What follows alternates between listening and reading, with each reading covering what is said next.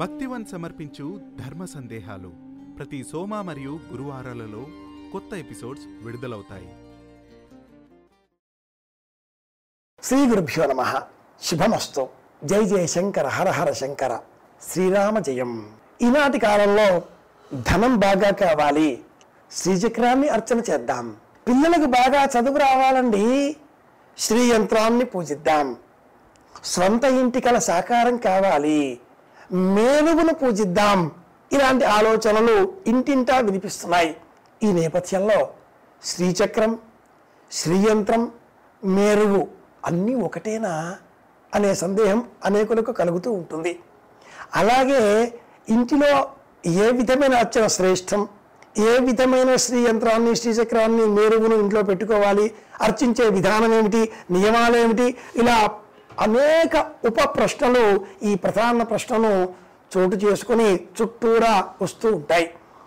మూడు ఒకటే అయితే మేరువు ఈ శ్రీచక్రంలో బిందు త్రికోణ బసుకోర దశారజుగ్మం అనే సూత్రానికి లోబడి ఐదు కోణాలు ఒకటి నాలుగు కోణాలు ఒకటి వెరసి తొమ్మిది కోణాలు ఒకదానితో మరొకటి ఇలా ముడిపడినట్లుగా ఏర్పడినటువంటి తొంభై ఆరు కోణాలతో ఉండే తత్వం.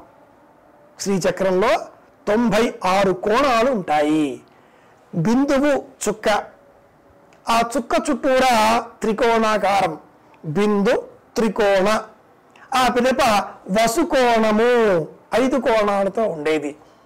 ఆ పిదప వృత్తము దశారం. ఆ పిదప మళ్ళీ త్రికోణం. ఇలా ఈ త్రికోణాలు పంచకోణాలు షట్కోణాలలో వెరసి మొత్తం తొమ్మిది కోణాలు ఉంటాయి ఐదు ప్రధానంగా ఊర్ధ్వం నుంచి కిందికి వస్తున్నట్లుగా నాలుగు ప్రధానంగా దిగువ నుంచి పైకి పోతున్నట్లుగా ఇలాగా నిర్మాణం చేస్తే ఈ తొమ్మిది విధాలుగా ఏర్పడేటటువంటి కోణాల కారణంగా వచ్చే ఉపకోణాలు తొంభై ఆరు. ఇది మేరువు. నిలువుగా ఉండేటటువంటి లోహ రూపంలో ఉండేటటువంటి ప్రతిమా రూపంలో ఉండేటటువంటి శక్తి ఈ కోణాన్ని కాగితంలాగా వేసుకుంటే అది శ్రీచక్రం. కాగితం కాకుండా పంచలోహాలు బంగారము వెండి రాగి రాజలోహాలు ఇలాంటి లోహాల పైన నిర్మితం చేసినట్లయితే అది శ్రీయంత్రం. శ్రీచక్రం చెక్క పైన కూడా నిర్మితమవుతుంది. శ్రీయంత్రం.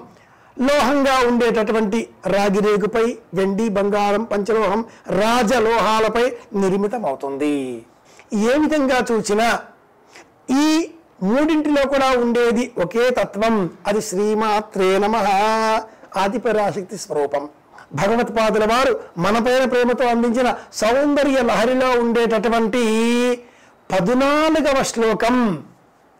ఈ శ్రీచక్రానికి ప్రతీకాత్మకంగా ఉన్నటువంటిది. ఇంటిలో శ్రీచక్రం అందరూ అట్టి పెట్టుకుంటే శ్రేయస్సు కలుగుతుంది కానీ నియమాలతో అర్చించాలి. ఏమిటి ఆ నియమాలు? ఇంటిలో ఉండే మహిళలు మాసిక నియమాన్ని పాటించాలి.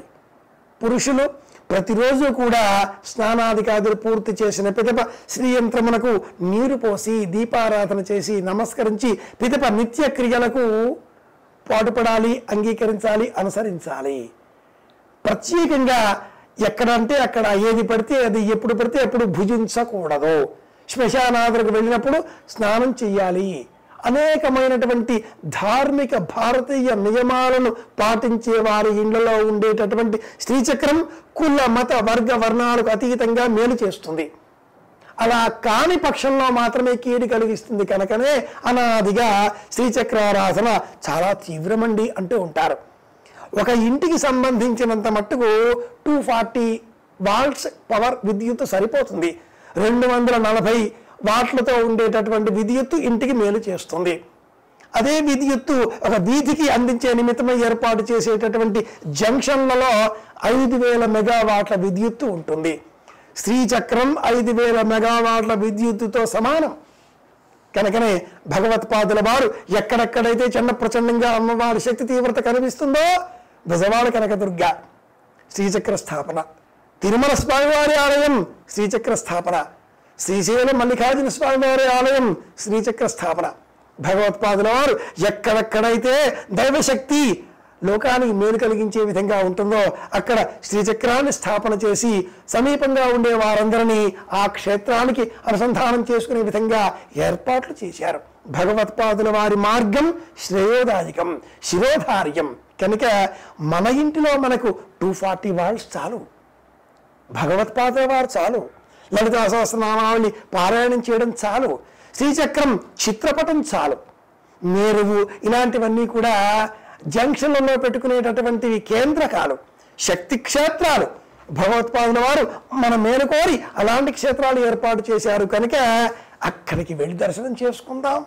మన ఇంటిలో భక్తి శ్రద్ధల కొద్దీ యథాశక్తి ఏదో ఉండాలి కనుక ఒక చిత్రపటం ఏర్పాటు చేసుకుందాం. లలిత సహస్రనామావళిని పారాయణం చేద్దాం. సాధనా మార్గంలో ఉండేటటువంటి వారు ఖడ్గమాలను పారాయణం చేస్తే సరిపోతుంది. హృదయదేవి శిరోదేవి శిఖాదేవి కవచదేవి నేత్రదేవి అస్త్రదేవి ఇట్లాదిగా ఉండేటటువంటి ఖడ్గమాలలో ఉండే తొంభై ఆరు నామాలు ఈ శ్రీచక్రంలో ఉండేటటువంటి తొంభై ఆరు తత్వాలకు ప్రతీక. దేహంలో తొంభై ఆరు తత్వాలు ఉంటాయి.